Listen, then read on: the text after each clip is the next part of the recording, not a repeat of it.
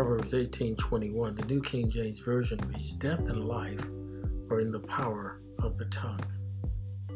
I'm reading today from a devotional called The Word for You Today. And you can get more of these inspirational devotions from www.wordforyou.com. Don't speak without thinking, and don't say things that contradict God's Word. Those aren't easy principles to live by, but they're life and death issues. The Bible says death and life are in the power of the tongue. That means you can bless yourself by what you say. He who invokes a blessing on himself shall do so by saying, May the God of truth bless me.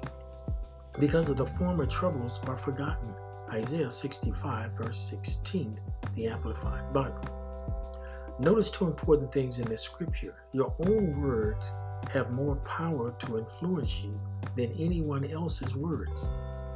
In the final analysis, it's not what others say that matters, it's what you tell yourself when they're finished talking. Bottom line, you always have the last word. Number two, you will never enter into what God has planned for your future while you're still living in the past. You can't undo your past, so don't relive it over and over in your head. God said, Remember you not the former things, Rem- neither consider the things of old. Behold, I will do a new thing. Isaiah 43 18 and 19. It's time to come into agreement with God and start saying what He says about you. That's no small matter. What you say from the time you get up in the morning until you go to bed at night only not only influences your day, it influences the entire outlook and direction of your life.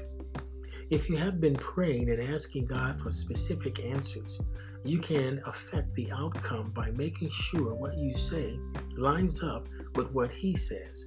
So when you speak, always keep that in mind. In devotion, let's pray. Father, we thank you that we are instructed in your word that death and life are in the power of the tongue. Father, we thank you that your words are in our heart, your words are on our lips. So we live by your every word. We think your word. We speak your word. We live your word. So, Father, we are rejoicing in that your word shapes us your spirit motivates us, leads us, guides us into truth.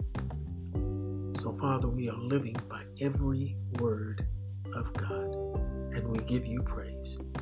In Jesus' name, amen.